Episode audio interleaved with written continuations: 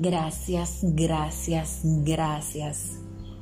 Y fue perfecto dejar que esa persona me lastimara. Fue extraordinario amar por primera vez a un nivel nunca soñado. Fue increíble querer ser mejor persona y no solo para tus hijos. Aprender que el que ama nunca pierde y que el otorgado siempre será tuyo. Gracias, gracias, gracias a la persona que me enseñó justo lo que necesitaba. Lo aprendido es tan valioso como lo que otorgué. Es mío y me toca a mí decidir qué hacer con ello. Mujer, sé tan buena, pero tan buena. Entrega de verdad para que cuando a tu cara llegue una bofetada, al universo no le quede de otra que devolverte lo que ha sido multiplicado por siete.